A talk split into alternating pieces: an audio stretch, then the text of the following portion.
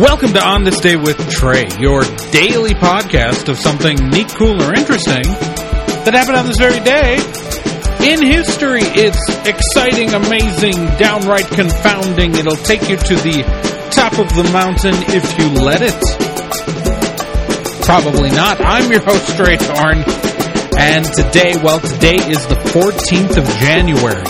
January 14th. Now let's talk about what happened on this very day in history. On this day, in 1943, President Franklin Delano Roosevelt became the first U.S. president to fly in an airplane while in office.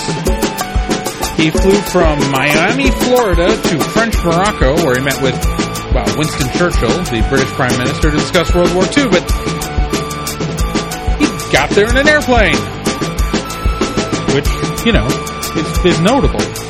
You know, we take air travel for granted, but it's been less than 100 years since it really became something affordable and, and doable, and the fact that within the lifetime of some of the people maybe listening to this, it was an anomaly for a president to take an airplane. That's just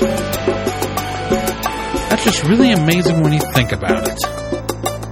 At least I think it is. I don't know.